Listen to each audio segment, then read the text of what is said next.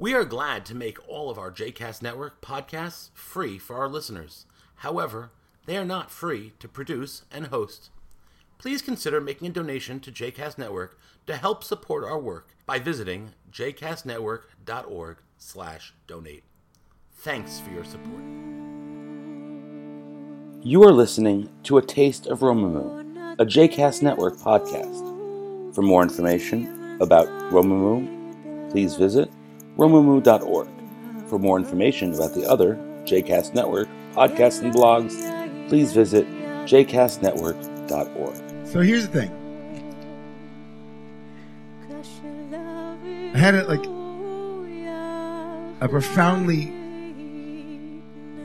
altering and jarring experience that helped give me an insight into one of the mysteries about the holiday of Sukkot that has always troubled me and always, and always confounded me. And it had a lot to do with being a tourist. So, for whatever reason, the day after Yom Kippur, I found myself in a completely different culture, a different country. And it's impossible, impossible not to note that what was ubiquitous at one point in human history is now absurd. The ubiquity of memory recording. The ubiquity of going somewhere and wanting to take a piece of it with you and bring it back home. Wanting to say, here I was. Now has become literally a moment to moment recording experience. It is impossible to be in another culture, another place, to be amongst those who are visitors here and not see sometimes multiple camera angles on one's own experience. There's the Eiffel Tower from this side, and there it is from this side, and it's literally a running reel of moment to moment memory. The anxiety of, shall we say, lack of absorption. This might go and I won't have it with me. This might go and probably will and I won't have it with me. But I have it here. Oh yeah. I'm not going to give it like, um, a cynical sermon on the beauty of that moment. I remember just by contrast in 1982 when I was bar mitzvahed in the land of Israel,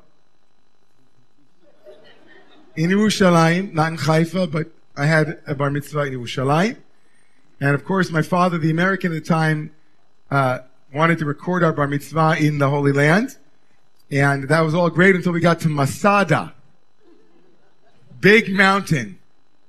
And in 1982, the recording devices did not look like this. My father lugged a video camera the size of a state of, in the United States. Like it was, it was like this. Like my dad had this thing on his back up Masada. And we still have those tapes. Thank goodness. oh my God. That's what I really want to hear is myself at 13 leining. But anyway, the, the ubiquity and again, as I said, absurdity of every moment being recorded. It just spoke to me of the sense of the fear that absorption doesn't happen. And of course, it happened within the context of a foreign place. And so as I walked around in the city some two days after the height of Yom Kippur, and for those of you who were not with us on Yom Kippur, uh, you know, we were with you somewhere because it was so beautiful, so glorious, so high, so, for me, I'll speak for those who have reached out to me, it, you know, last or Wednesday night, the end of Yom Kippur, I don't think anybody wanted to leave. There was food up on the fifth floor, but we didn't care. If Yom Kippur is intending to transform us into angels, it, with its rigorous asceticism, the deprival, depriving ourselves of food and drink, it was remarkable.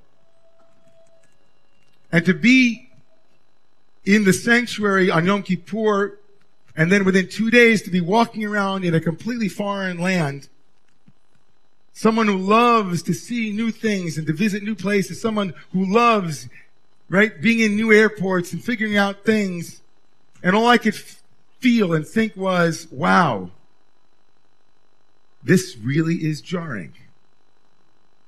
I don't feel at home. It's a beautiful place. It's glorious. It's aesthetically stunning. I wish I could remember every moment and had my camera with me. But all I wanted to do was to go home.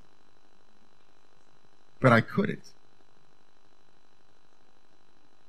And for me, those three days and my ability and my need to be home, but also to locate myself in dislocation, to find myself in the unfamiliar, to root myself in a moment of unrootedness, of being deeply alienated and lost.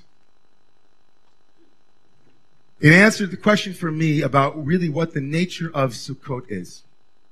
Because I grew up, like many of you, and they told us it was Zman Simchatenu, it was the time of rejoicing. And all I knew was it was freezing. They told us it was the time of, right, celebration. And all I knew was we were out in the rain. It was supposed to remind us of the Ananei Kavod, these beautiful clouds of protection that we had in the desert, but anyone who's ever been in a sukkah knows that it really doesn't protect you. In fact, it's not aiming to protect you. And so I fundamentally understood that really what Sukkot is all about is the fall from Yom Kippur. That Yom Kippur, the day of, of enlightenment, of at one-ment, of being in bliss, of not needing to eat or drink or be embodied in any way, and then the fall, if you will, the incarnation, the journey from the formless to the form, from the nigun to the string cheese, and back again. This whole full catastrophe of living, this birth, this precious, precious, precious birth, this thing that our rabbis teach us we didn't want to do, but were forced, kicking and no! Well, here we go. Shh. Man, I'd like to be at that moment. Mutav lo la'adam shaloni vra. It was better had we not been born, says the Talmud. In an argument, they had an argument about this. I love it. It wasn't a sutra. It was an argument. Should we have been born? Should we have not been born? Macbeth. Wow. Should we have been born or not been born? The Bible say, you know, better not. But now that we have,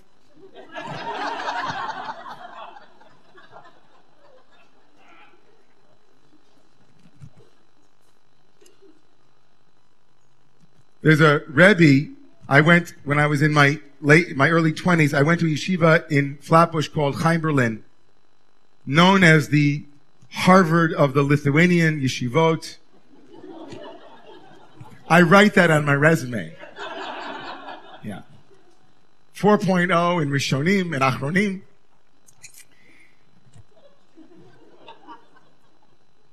This yeshiva was made famous not only for its rigorous Talmudic study and its rigorous programming and its regal, majestic qualities, which it did indeed have, no tongue in cheek, absolutely regal, but for one great Rebbe, whose name was Yitzchak Hutner, Zecher Tzadik Livracha, the great Pachad Yitzchak, who wrote books that combined many different styles of learning. It was a genre unto itself.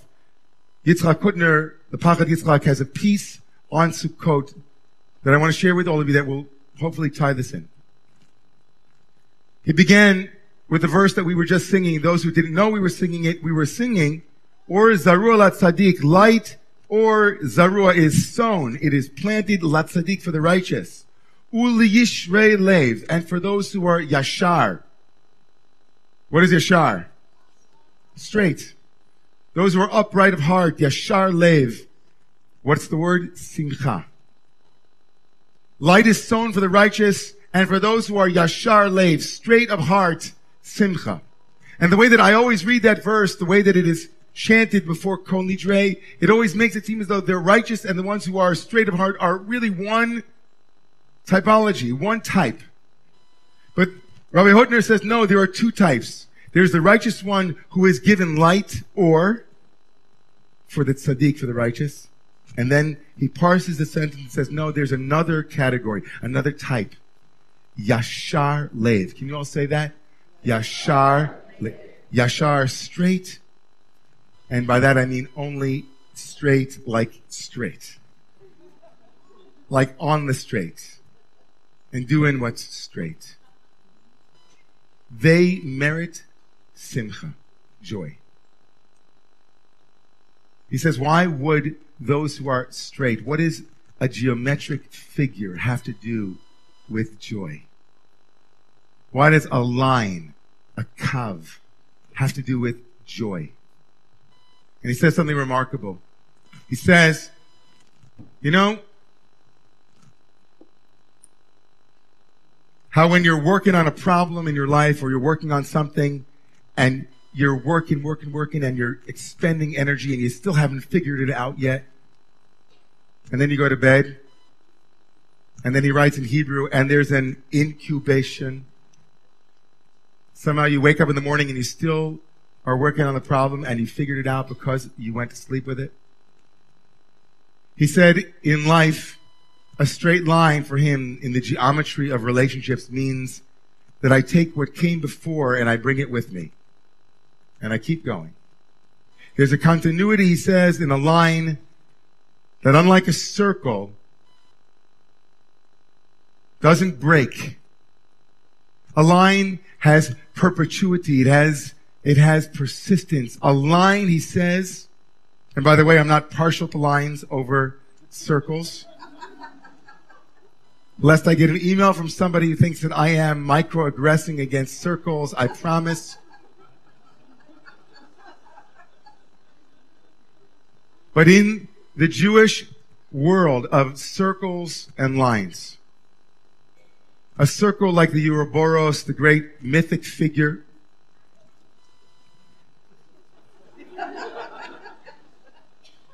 Anybody else coming out?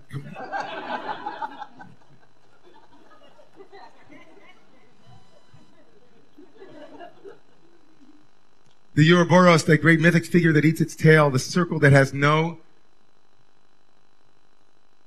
goal except to complete itself. The line has both telos. It has a purpose. It has an end, but it also brings what came before with it. Or Zarua Tzaddik says Rabbi Hutner, light is sown for the righteous. But to those who know the mystery, he says, of the continuity of practice, that you bring what you had with you and you don't break it even when you sleep. Simcha, that's joy. Not the joy of the circle dance on Hakafot where we're all dancing together. It's all beautiful. But when there is a sense of loss, when there is a sense of going from Yom Kippur to somewhere different, what it is to be incarnated is to enter the world of lines, of direction, of a yearning to bring with us our attachments, to not leave them behind, not to have a break, but to live in our incarnated life with presence. That is for Rav Hutner Simcha. And if that's the case, everybody, then it makes complete sense to all of you here. I know it makes sense to you that we read the book of Ecclesiastes of all things. Tomorrow morning we'll read the set, the strangest book in the entirety of the Bible a book that is in and of itself a rejection of the Bible in which it is canonized within. A book that says over and over again, there is no change in the world, nothing under the sun for every season. Circle, circle, circle, turn, turn, turn. There's no lines anywhere. There's no progression or processing. It's just one circle. There's Big Ben and there's Parliament. Around and around it goes. It doesn't end. And that we stand together, all of us, with that beautiful straight line called the lulav in the middle of the circle. And we say circles are beautiful. We come back to the same place, but the line, the line, I see your circle and I raise you a line. The line turns a circle into a spiral. We come back to the same place we were, but we know it differently. A little bit more added to it. We're not trapped in the world of circles. We have lines and circles. And so we gather together Monday night and we're going to make seven circles. We're going to open up the great story that begins and then has an end in a circle. And we, the lines, we Israelites known uh, by Yashar El. That's the word Israel is Yashar El. We are the ones who know that the secret to joy is living our lives with continuity, with whatever comes our way, thrown as we are into this foreign land called a body and a world. So at the end tomorrow, we'll sing a song. The last verse in the book of Kohelet says, Sof Davar. In the end, all things are circles. But you, me, all of us here, we are straight.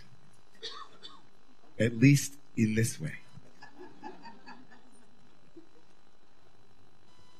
The promise of Sukkot is that as we make our way into the world and into the week, into the year ahead, that we remember, whether we're waking or we're sleeping, the continuity of presence is joy.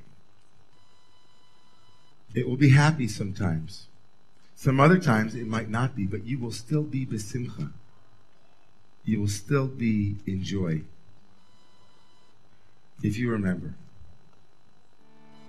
Sof Davar Kol Nishma. In the end of all of the circles.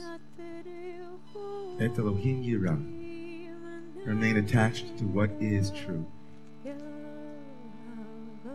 Zet mitzvotav shmor, ki kol adam. That's what it is to be online, everyone. And that's what it is to absorb. So I bless you with the year of being online, of being in line,